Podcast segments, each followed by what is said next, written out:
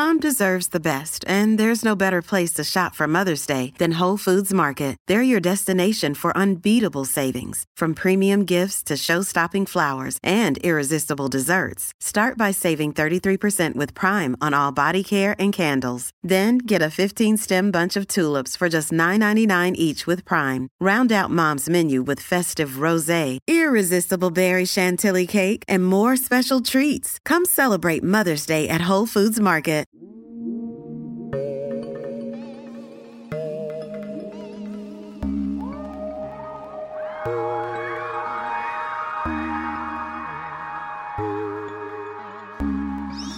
Welcome back to Weird Distractions Podcast, a podcast where we tell you weird, distracting stories that you may have missed in your everyday lives.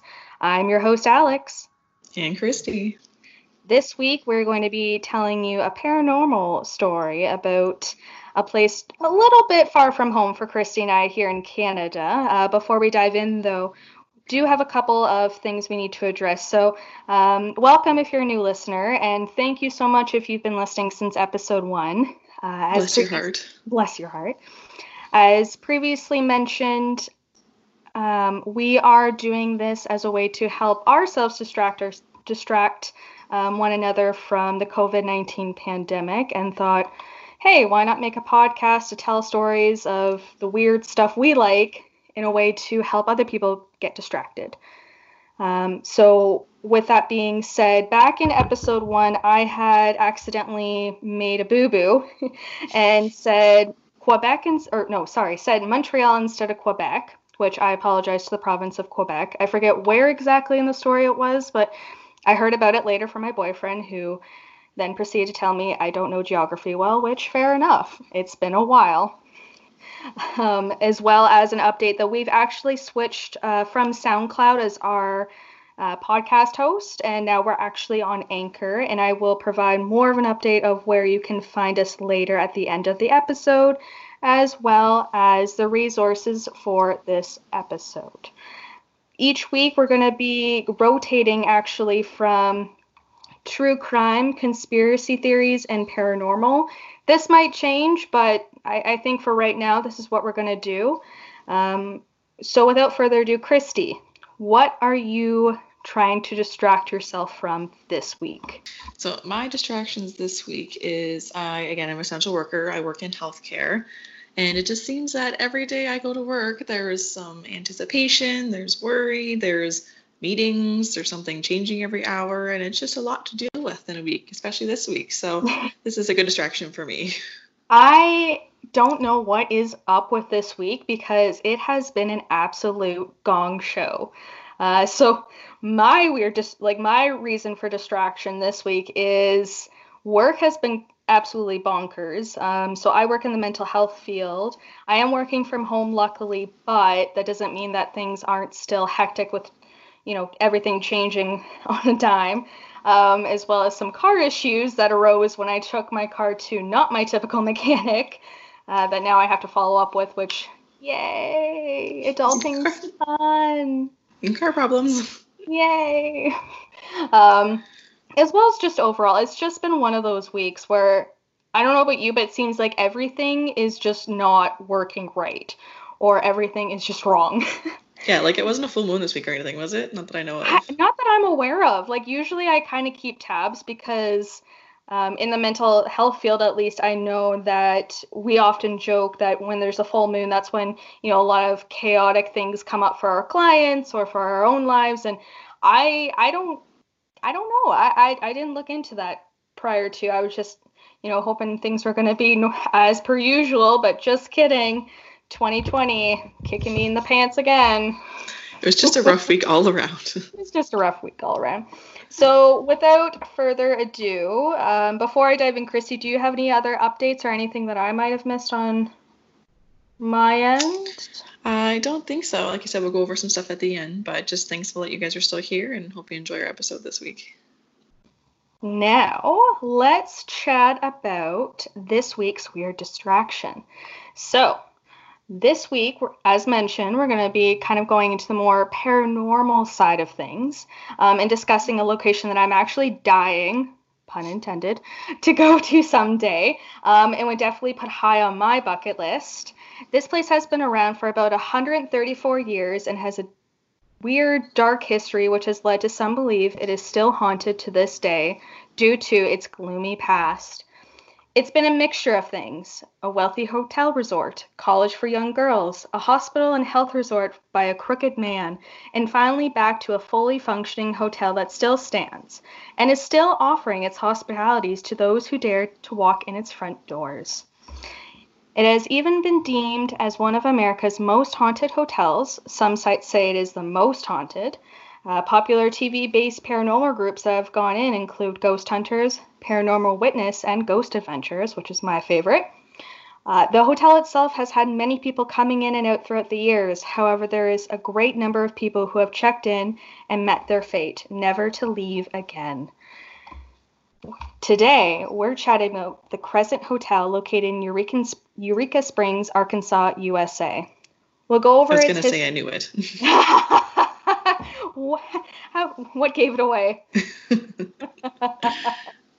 um, we'll go over its history and some of the reported paranormal events that have taken place. So let's get distracted, shall we? All right. So the Crescent Hotel was built in 1886 within the Ozarks of Arkansas, built by the Eureka Springs Improvement Company and the Frisco Railroad. Eureka Springs at this time was a popular popular area due to its natural spring waters, which people thought could perhaps cure pains and other issues they were facing. So, this area was already kind of like a mystical place just because people thought that the, the natural springs that were running through the area had some sort of healing powers, which it's 1886. They didn't have WebMD. They had to go off what they what they thought was, you know, helpful. The hotel itself consists of 78 rooms, which have been redecorated, revamped, and revisited over and over by those living and those beyond the grave. The hotel was made of sandstone and limestone, which some believe are conductors of energy. It is reported that the first death occurred as the hotel was being built when a stonemason, Michael, fell to his death from a shelf near the top of the building and landed on a beam, a beam which is now in the floor in room 218. Yeah. Well, it, it's kind of kind of funny. So when I was watching this one show and it said that apparently Michael was like a ladies' man and he was actually trying to get the attention of some girls walking by and he was struggling to get their attention and that's how that like that's why he felt like he lost his balance and just which you got their attention. He got the their attention after the fact, but man, no one is worth that kind of, you know, that no way to go. No, no way to go. Uh, the name of the hotel reportedly comes from the fact that it sits on top of a crescent shaped mountain. The hotel was originally built as a resort for the rich and famous. Unfortunately, after funding from the original investors was pulled and lack of revenue, the hotel upkeep became difficult to maintain, and it was quickly fell and quickly fell into dis- disrepair. So essentially, at this point too, and I think I'll mention it, but um, this is kind of the start of the end. Like people thought, oh, this hotel is great, yada yada. But after a while, I think people stopped going to Eureka because, you know, they thought the natural spring was giving them healing, like providing them healing powers and what have you. Mm-hmm. Until they realized it's not, and people were still dying or still sick, right? So, yeah. In August 1905, John Howerton was acquitted for murder of James Everett. Both were two employees of the Crescent Hotel. Um, and apparently, the murder happened on site, and it happened, uh, or it was reported that John was acting as a form of self defense, hence why the acquittal. Um, I'm not really sure what exactly went down. It didn't really say too, too much, but um, there's another death. So now we're up to two at this point. Things are going good. Okay. going good. Good, not great. uh, in 1908, the former hotel was reopened as the Crescent College and Conservatory for Young Women. It was discovered years later that the college was very progressive and offered teachings in law, science, music, physics, chemistry, and more, which wasn't typically common teachings offered to women during that time. So, started off negative with a couple deaths, by 1908 they're progressive. They're you know trying to offer more wider education for women, which fabulous. Um, Here for it. here for it. Unfortunately, like all good things, they this Come to an end. This institution closed down 20 years later in 1924 and then reopened again in 1930 as a junior college. This didn't last long. After the college closed in 1934, the Crescent Hotel laid silent, except in the summer when it was still used as a resort. So essentially, in the summer months, it would be rented out and used as kind of still like a wealthy-ish resort um, for those who could afford it. But then in you know the fall and presumably the winter and the spring, no one was there except for the ghosts. During this time, even with new owners coming in and trying their best, the upkeep still remained difficult, especially during the Depression. It wasn't until a millionaire by the name of Norman Baker came in 1937. Norman Baker, an inventor and radio broadcaster, came into Eureka, Springs and claimed himself to be a savior, willing to bring Eureka Springs back on the map.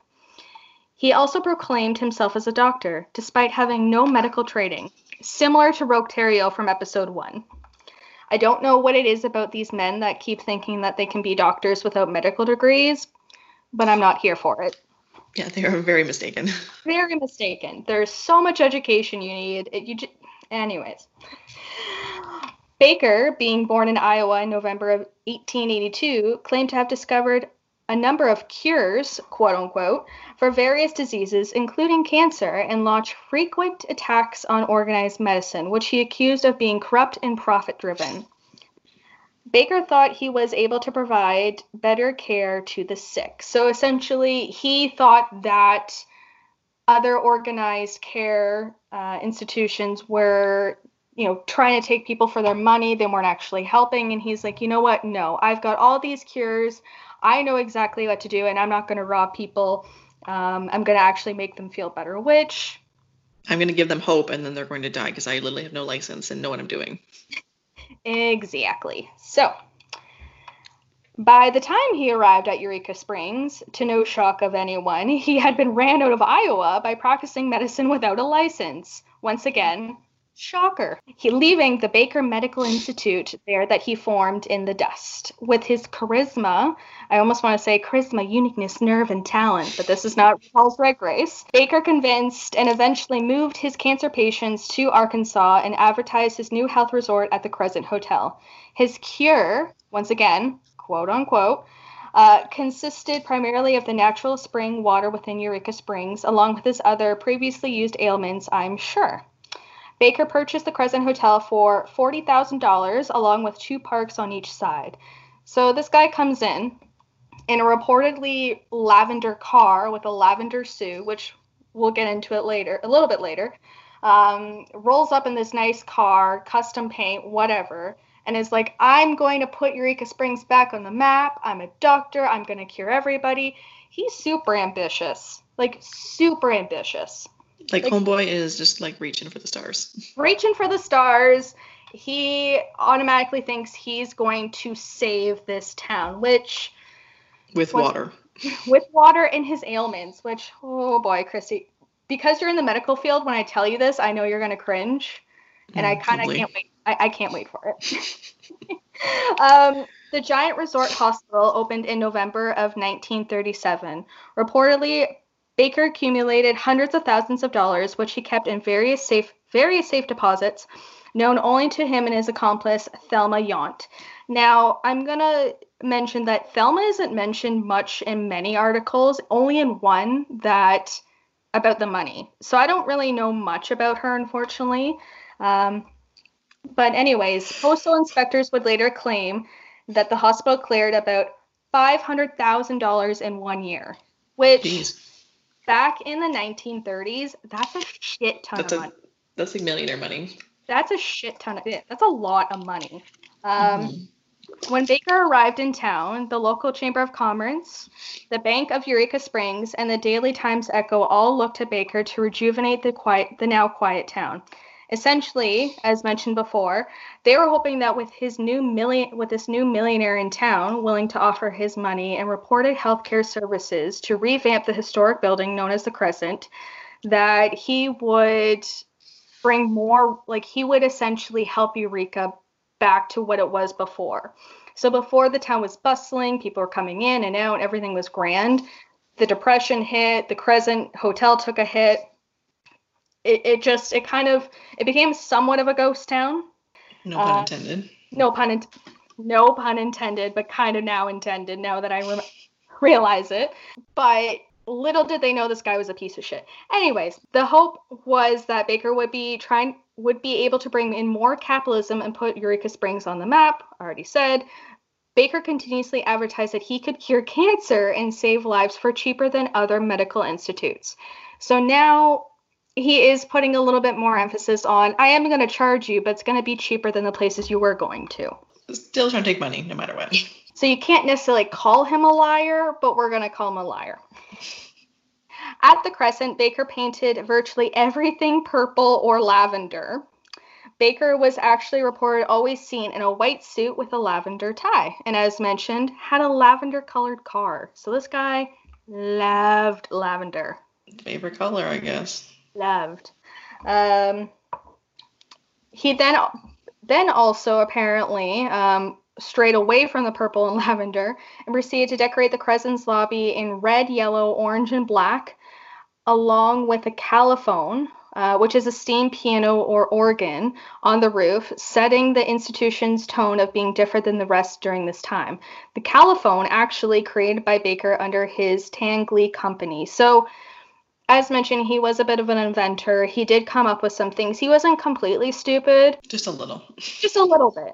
Unfortunately, despite Baker's wealth and his promise to cure those who were sick were not sincere, as we're probably figuring out. in an article posted on the Crescent Hotel's website, uh, the story essentially goes that when he took over ownership at the Crescent Hotel, all of his previous promises and aspirations and everything kind of took a sour turn. Um, so, one example that was provided, once again from the hotel's website, uh, is a story of a man named John Tunis and his wife Lula, who was reportedly in a losing battle with cancer. By May of 1930, John felt he had no choice but to bring Lula to the Baker Institute, which was still located at the Crescent Hotel. Baker had changed the name, put his name on everything, um, and put her in the hands of Norman Baker. The Tunis couldn't ex- couldn't have known that Norman's magic cure cancer cure was nothing more than a mix of watermelon seed, brown corn silk, alcohol, and carbolic acid. Like, what the hell is he going to treat with that? I, exactly. Um, nor that all the nor- that all that Norman had to offer with this mixture was excruciating pseudo treatment and utter betrayal. John Tunis would later testify in a court in court against Norman Baker. Uh, Lula took the needle treatments. She told me it was awful, that five or seven needles a day were stuck into her, and they would hold them there until the medicine ran out. She said it didn't do much good, said she wanted to go home, that she was getting worse, and was in terrible shape when she left the Baker Institute and went down in bed right away.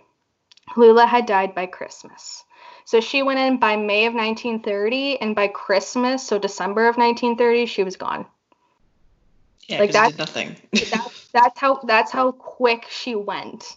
Um, as as if this wasn't bad enough, uh, Baker was also known to experiment experiment extensively with organ transplants, like our friend Roke uh, from episode one, during a time when he, hardly anything was known about it. So he, how do I put he it? He liked playing Operation. he liked playing doctor, but didn't know what the hell he was doing. Mm-hmm, clearly. Shocker.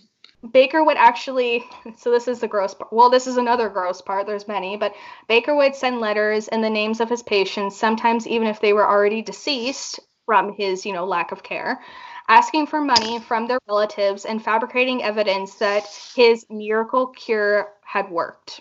Fraud. Yeah. So he essentially, let's say a patient of his would die, he would then look up the information of family relatives and you know write them a letter and say, "Oh, everything's going good. Hey, can you send me another thousand dollars? Oh, this cure is so great. Norman Baker is the best. Ha ha ha ha." Yeah. Um, Just raking in the dough. He's not. He's not. He's not doing well. Like I mean, at the time, he was raking in a crap ton of money. But yeah, retros- not curing anybody. No, he, he wasn't curing shit. like, uh, anyways, there are varying numbers of how many patients died during Norman Baker's time at the Crescent, but there are approximately 300 patients that they know uh, checked into the hospital, but they were uncounted for after that. However, the number has not been able to be confirmed, denied, or updated due to lack of documentation. Baker did because he's not a good doctor. Do you think he's good at admin work? No. No. So as mentioned earlier, Baker had already failed already had a failed medical career back in Iowa in which he was coined a quack doctor.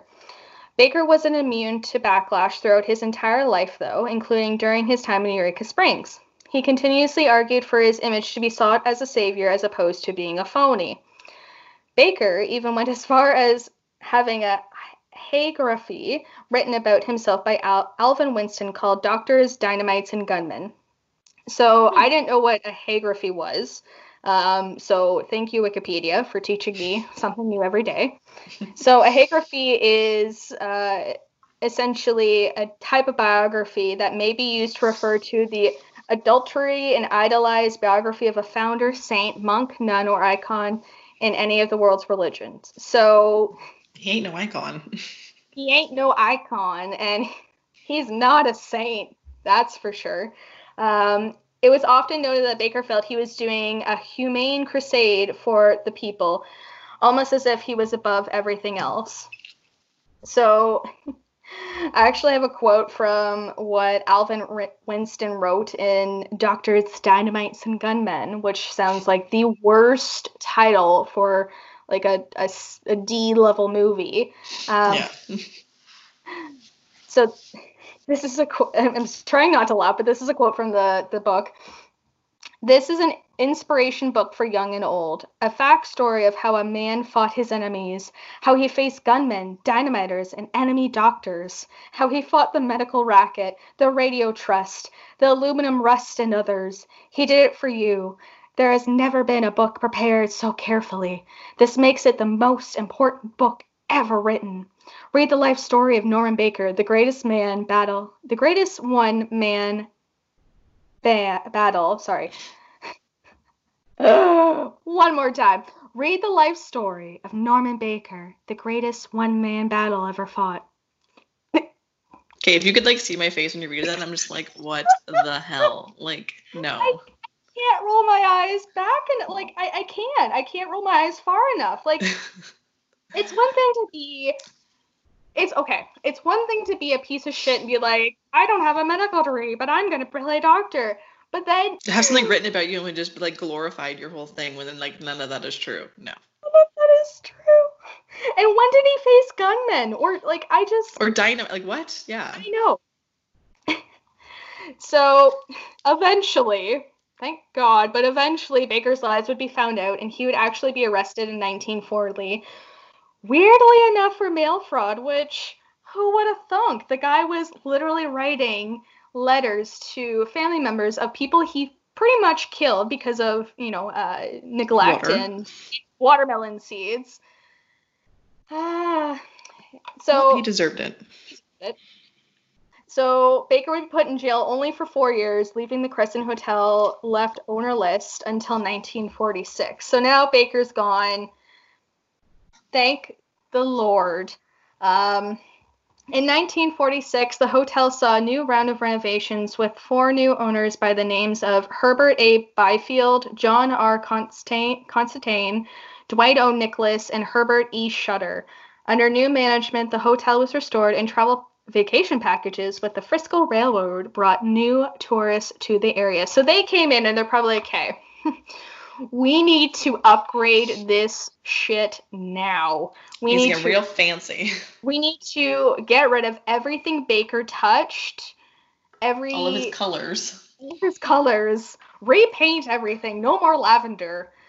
Like Oh. Yeah, fresh start. Fresh start. Um, so fast forward to 1967, a fire attributed to bad wiring claimed the penthouse level and most of the fourth floor. Uh, it wasn't documented that anyone died there at that time, but you never know. Um, then, according to the hotel's website in 1972, the hotel was sold to Crescent Heights Developments Incorporated, which was owned by four investors at the time.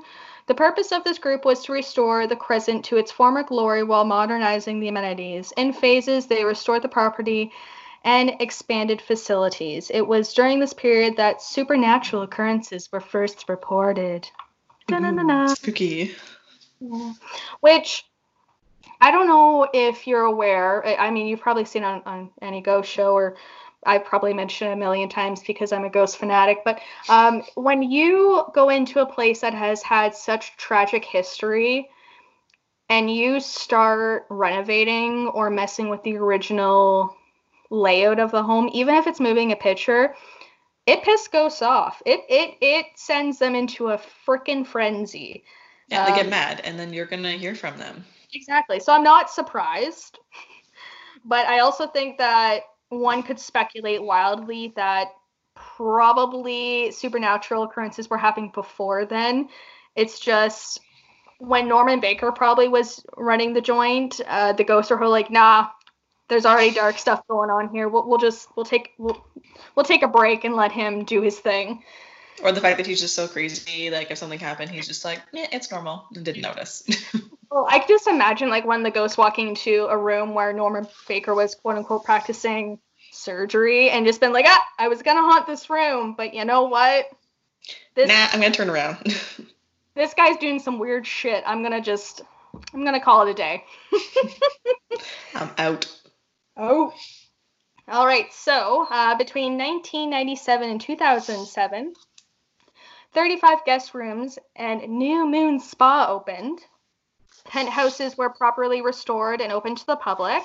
Restoration of original roof line and gardens, refurbished and renovated. Uh, we're refurbishing and renovating the remaining room rooms um, so that all uh, remaining 68 rooms were complete.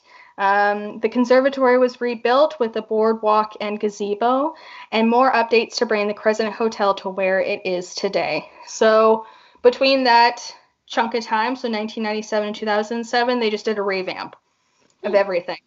Um, it is enough. a yeah, it is a it is a historical site, so good to know, obviously, because it was built in 1886 and still stands. Mm-hmm.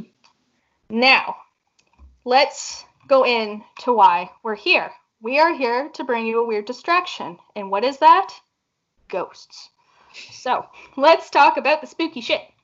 All right, so as mentioned, Michael, the stonemason named Michael, who died during constructions of the hotel back in 1886, is reportedly seen quite frequently in room 218. Um, this is actually where people suspect that he fell to his death, as I previously mentioned. And mm-hmm. now. Now the room, uh, now referred to as Michael's room it, on the hotel's website, boasts as one of the most spiritually active rooms in the original building. Mm. So even the hotel now is like, yeah, come stay in Michael's room. It's really uh, on. Yeah. yeah, let's do it. Let's make a profit. Um, which fair enough. I would do the same. If I had a hotel and knew about someone dying, well, I don't know. Maybe not. I need to think about that more. Anyway, so Michael is evidently a trickster of a spirit who likes to play with the lights, the doors, and the television and pound loudly on the walls. So he is essentially that teenage boy that doesn't understand that people are trying to sleep and is walking around causing a scene. Mm. So annoying. Um, others have witnessed hands coming out of the bathroom mirror and heard cries of what sounded like a man falling from the ceiling. Some other hands, no, no, no, mm, don't don't like that. Uh, some other guests have reported being shaken during the night while sleeping, and on one occasion, uh, a patron ran screaming from the room, professing to have seen blood splattered all over its walls. That's a lot. lot. That's a lot to take in. Because like it's one thing, it's one thing to hear like footsteps or maybe the lights go on and off, but to then see blood splattered all over the walls, like yeah, or hear like a door creak and you're like, okay, it's whatever. And then you're like, okay, there's someone behind the mirror with F.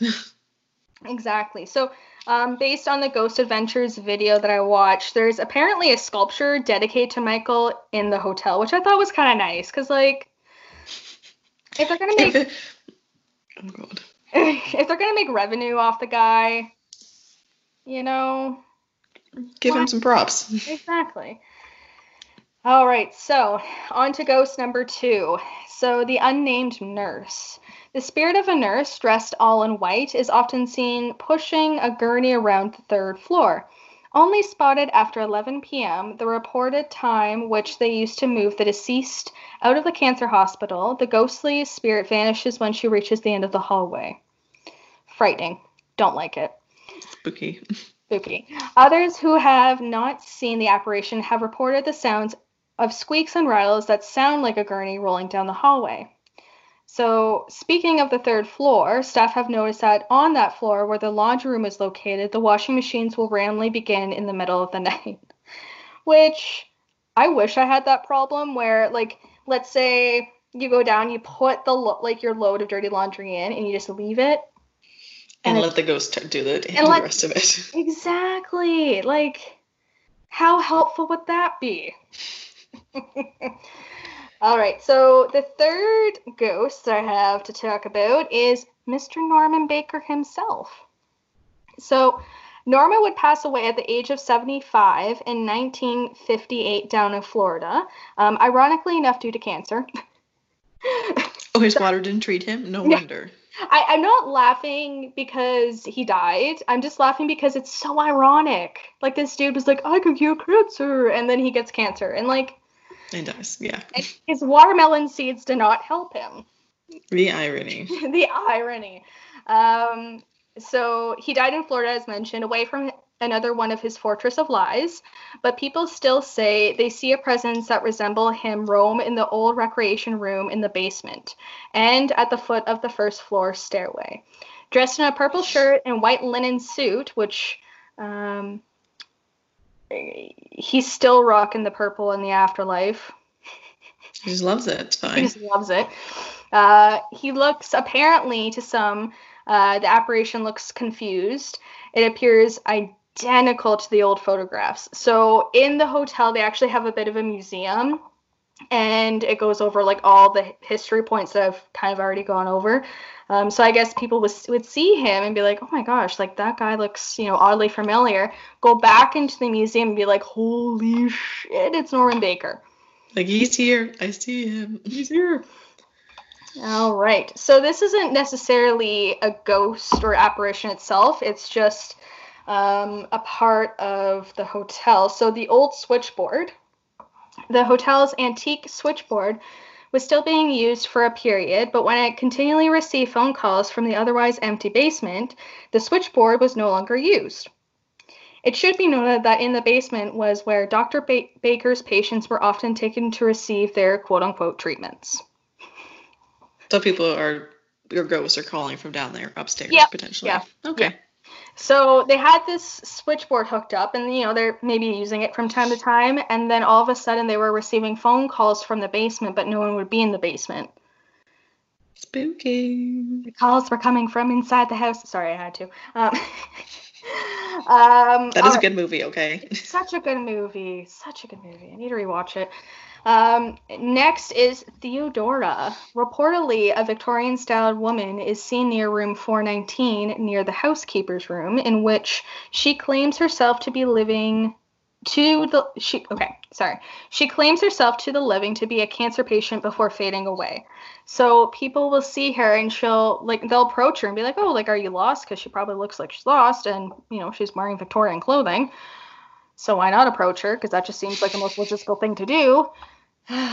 and you know, she'll identify that she's a cancer, like a patient of Dr. Baker's, and then poof, she's gone. So she was a housekeeper. That's where she came from. That's just where she's located, which Mm, actually, gotcha. what? Might be a bit of a confliction because I could have sworn. Oh, never mind.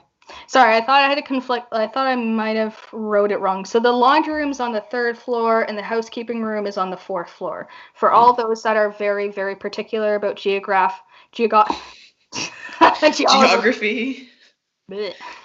Tanner. Tanner. Um, all right, the next one is a quiet bystander. So, according to the Legends of America website, in the lobby of the Crescent Hotel, a gentleman dressed in formal Victoria clothing, complete with a top hat, has often been spotted at the bottom of the stairway and sitting at the bar. Described as a distinguished looking individual with a mustache and beard, many have claimed to entice him into conversation. However, he just quietly sits there and never responds before he suddenly disappears. That's frightening. Let me just what? chat you up and then be like, oh, and he's gone. Okay. It's clearly what clearly people were approaching him like long before the invention of cell phones because I do not recall ever going to a hotel bar where someone came up to me and tried talking to me. Mind you, I, I might not be approachable, but like uh, or old enough, they're like, no, bye. yeah, they're probably like, is she twelve? Why is she here? But the man, the, the the man just wanted to have probably a brewski and just chill.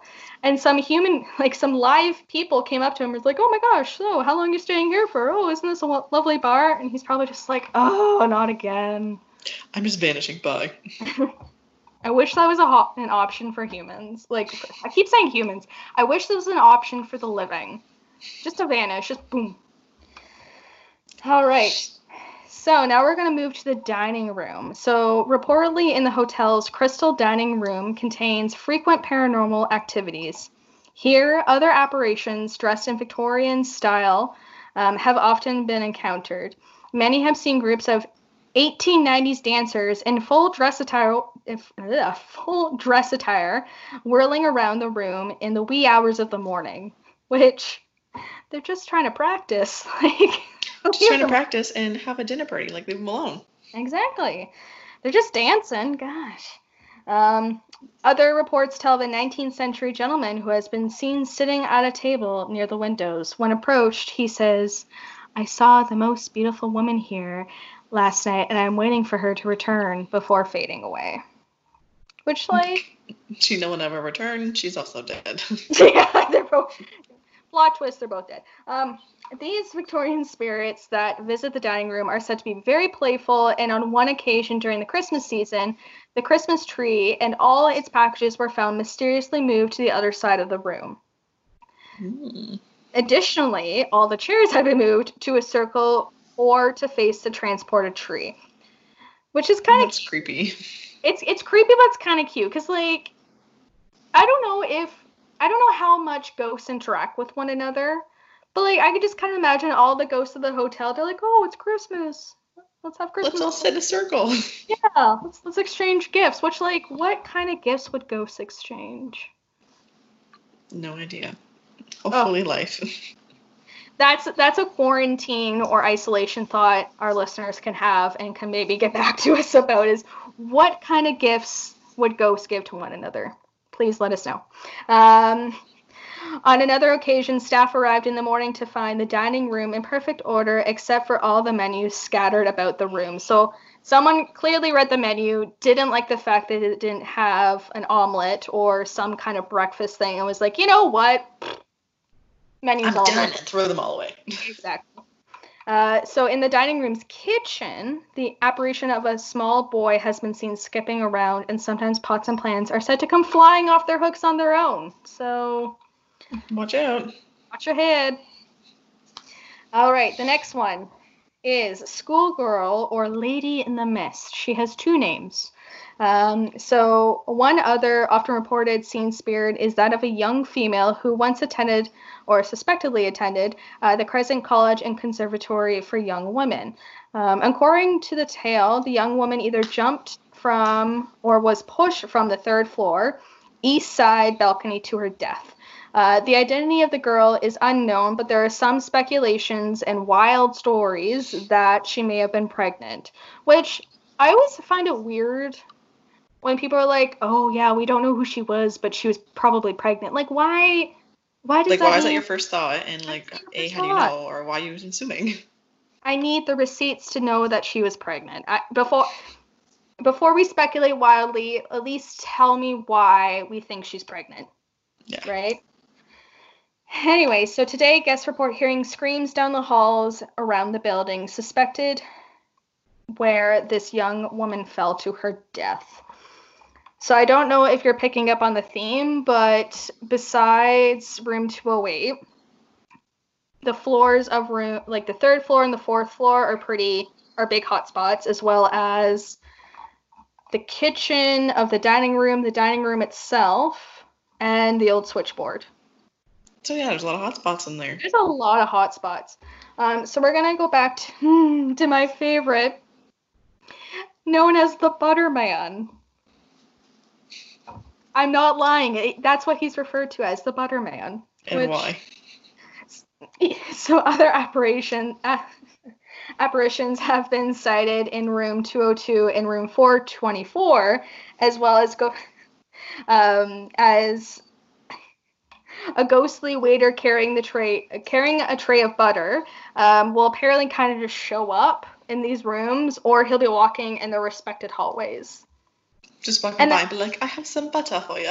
and that's it like there's nothing else it's just like he's just carrying his tray of butter and it's like wait, does he That's come what he wants to do in his past life, I guess. I don't know.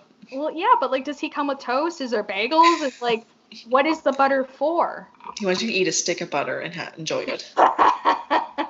He's trying to kill everybody by getting by getting them fat. Um, anyway, so in particular, we're going to be now be talking about the actual ghost, uh, the paranormal teams that go in, that have gone into the Crescent Hotel. So first, let's go off with um, Ghost Adventures. So I actually watched the episode of Ghost Adventures um, where they reported other identities, such as the little boy and the demon. Um, they also confirmed through their research uh, the identities or the apparitions, sorry, of Norman Baker, the lady in the mist slash a schoolgirl, and Michael's presence uh, within, you know, the wide list of hauntings I've told you. hmm So, in the episode, the only thing I kind of got about the demon was that one woman, um, that actually, like one of the staff, reported to the Ghost Adventures team that she was down in the morgue and reportedly saw a shadow that resembled the devil. And that they felt with this area in particular, so the former morgue was plagued by a demon because of all the malicious and awful things that happened down there um, because when you do evil shit, you attract evil shit. That's you know, an It's just a given. Yeah, it's an unspoken mantra, right? So this demon is different from any of these ghosts you've already talked about. Yeah, yeah. So it it's separate, and then there's another separate one that I haven't really talked about, but I we'll get into it. So the little boy that the Ghost Adventures talk about, um, staff reported to the Ghost Adventures team that they caught photogenic evidence of a little boy near the staircase in the hotel. Staff, some of the staff believe that the little boy's name was Breaky. And I had to listen three times because I was like, what did they call him? His name was Breaky. Just sad life if that's your name. Exactly. Um, but apparently he died in the hotel when his appendix ruptured, which is so Oh. sad. Yeah. Um, but it wasn't really said when it happened, how old he was, why he was there, you know, all that fun stuff. Um, so Crescent workers also told the Ghost Adventures gang that they have had numerous members of their ghost tours because of course they have their own ghost tours which i want to go on so badly um, and stay at the hotel um, they've had numerous people of these tours faint specifically on the third floor The hot spot. hotspot. Um, so in this episode, Zak Bagans, he's kind of the lead investigator, and you really can't miss him because he's just A lot. he's a lot to handle. No disrespect, just a lot to handle, which fair enough. I feel like if you're in if you're a paranormal investigator, you kind of have to be a bit You need to be out there to be in this profession. yeah, like I think you have to be a little bit eccentric, a little bit, you know, I don't want to say out there because that just has like a negative underlining to it, but you have to be a lot. um, so Zak is seen falling ill during a spirit box session. So the, the spirit box session, sorry, is done during the day. So they're not even in like their quote unquote lockdown yet at night. Mm-hmm. Um, in the former pain asylum portion of the Crescent Hotel. So, for those who do not know what a spirit box is, it is a ghost hunting tool that essentially skips through various radio frequencies super fast, um, which can allow for spirits to try and make contact. I don't know the exact science to it. I have downloaded a free app of myself for myself that we tried when Christy, another friend, and I went quote unquote ghost hunting back last fall. Um, it's different. Not sure exactly if it works or not. yeah, I mean, it was free on Apple, on the App Store. It is what so it is. It is what it is. So, in reviewing the recording later on, a voice saying you got credit was picked up while Zak was throwing up. So Zak is getting sick. He's not feeling well. They're still running the spirit box. And as he's throwing up, all you hear is, you got credit. I got my um, credit card. is that debit or credit? no, but um, they they picked this up and they think so. The crew believes that this could have been Norman Baker, the former money money hungry con man, trying to still make a deal in the afterlife. Like legit, they're like, hmm. he's trying to see if I will pay for his treatment. I can see that. Okay. Yeah like it's not out of the realm of possibilities, right? So no. um, now fast forwarding into the night investigation, so their actual lockdown. This is the second day they're at the location. Uh, crew member Jay was down in the morgue setting up a camera when he thought he heard and saw someone. Um, as he went back upstairs, the curtain in front of the camera began moving on the film. So it kind of started like doing. It started moving as if there was like a draft, or like as if someone was maybe like just like ran behind it, which is like watching it was super creepy. Mm-hmm. Um, so another crew member, Billy, went down to investigate to see if there was a breeze or force causing it. However, they were unable to find the source, and the curtain stopped moving whenever a crew member got near. So the curtain would keep moving when everyone was upstairs, and then when people would go downstairs to see what the hell's going on, it stopped. Somebody playing tricks on you. Exactly. Um, the Ghost Adventure team also recorded a music box located near their home base. So I think they're kind of near the lobby and they kind of that's where they set up all their equipment. And all of a sudden this music box just starts playing super randomly for about an hour. Um, there were five of the crew members in, involved with this investigation, and no one touched it. It just started hmm. going off. Just and, like, a tune. I don't know about you, but I find music boxes extremely creepy. I find because them creepy and annoying. Yes. Well, in because it's usually not like it's not Flo Rida's low playing. It's some like do do do do do do like some like. So I'm trying to be like uplifting thing, but it's like super ominous. It's super ominous. Like it's. Ugh. Anyways, um, they also experience problems with electronic equipment, which you know apparently um, according to a lot of people, happens when there's a spirit or um, some kind of energy manifesting around is that they'll take the energy from your electronic equipment to use that to manifest further. Hmm. Uh, reportedly saw black shadow figures, heard voices, especially from Michael's room in 218, and experienced cold spots and physical touches and scratches. Hmm. So they got, they got they got quite a quite a lot. Yeah.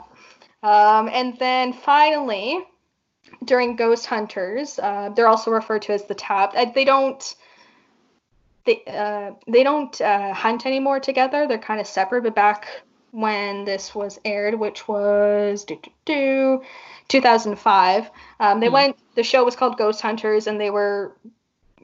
I remember they were called Tap, but I don't remember why. Anyways, um, so during their own investigation, Grant and Jason, uh, the two lead investigators, had caught a clear figure of a man approximately two feet away with a thermal camera. so they That's were creepy. Yeah, so they're I forget where exactly they were, but they I think they were down near the morgue, and there's all of a sudden there's this man, like two feet ahead, like in front of them, and it looked like he was wearing like it looked like he was wearing um like a military suit almost. Like it's hard to tell obviously with thermal. Mm-hmm. There was a patch on the on the apparition's shoulder that almost looked like a two or like a just like a distinctly identified patch. So that was that was odd. Spooky, yes. And that's my weird distraction. I quite enjoyed it today. yeah, so um it's it honestly I, I want to go here so bad. Once this quarantine and COVID nineteen shit goes, I am booking I'm going to Eureka Springs. Also because it's super beautiful. Like it's uh, you have to Google image this place. It's so pretty. We'll just go do a touring during the day of all the pretty stuff, and then we'll go lock down at night and get scared. It's fine. Exactly, it's fine. Um, so, um, I just want to cite my sources. So, for this episode, I got information from the Grave Talks podcast, specifically episode 11 by Tony Brueski, uh, Wikipedia, of course, because like it's my savior. It's the jam. the jam. Um, Encyclopedia of Arkansas website, the Crescent Hotel website, uh, The History Behind America's Most Haunted Hotel by Emma Wilson, dated October 22nd, 2010. Legends of America website, uh, when, as mentioned, Ghost Adventures, the TV show, specifically episode 7, season 18, which was aired last year, last June actually. Um, and then finally, Ghost Hunters, another TV show I had already mentioned, which uh, specifically it's episode 23, season 2, which aired October 19th, 2005. Whew!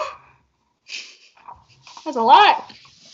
That's a big one. A big one. So, if you like our show, please follow us. You can find us at, um, we're actually on now two social media platforms. So we're on Twitter. Our Twitter handle is Weird Distract I1. So W E I R D D I S T R A C T I 1. Don't ask. I don't. The process of making a Twitter handle was weird for some reason. I, I think I might have blacked out. and now we're on Instagram. Uh, so our Instagram handle is Weird Distractions Pod. You can now find us on these various platforms to listen. So we are on Anchor, which is our host site, Spotify, Breaker, Google Podcasts, Apple Podcasts, Overcast, Overcast, ugh, Pocket Cast, and Radio Public. Um, if you have suggestions, comments, feedback, anything you want to do, if you just want to say hi, why not? Uh, you can email us at weirddistractionspodcast at outlook.com. Um, we would appreciate some feedback because, as mentioned previously, this is kind of our first go at podcasting. We're no experts, we're still learning. Um, and would, you know, just appreciate hearing how we're doing. If we're doing shit, please just be nice about it. yes, please no trolls. And yeah, just email, give us a heads up of anything that you think we can change or do better on, or give us just anything, uh, some gratitude if you're enjoying listening. Yeah, exactly. And I think that's it. Um, next episode is going to be a true crime uh, focused, and it is a doozy. So, without further ado, thank you for listening once again. And you know what? Stay weird, stay safe out there mostly. Um, and uh, is that it? Is that it for you, Christy? I'm trying to think of anything else. No, just thanks for listening, guys, and we'll see you next time. All right. oh, oh, oh, gosh, I always forget the end phrase. so I'm so bad at this. Um, so always remember that you can find distractions in the busiest of times if one simply looks for the weird. Weird. Weird. All right. Bye, everybody. Bye. Thank you.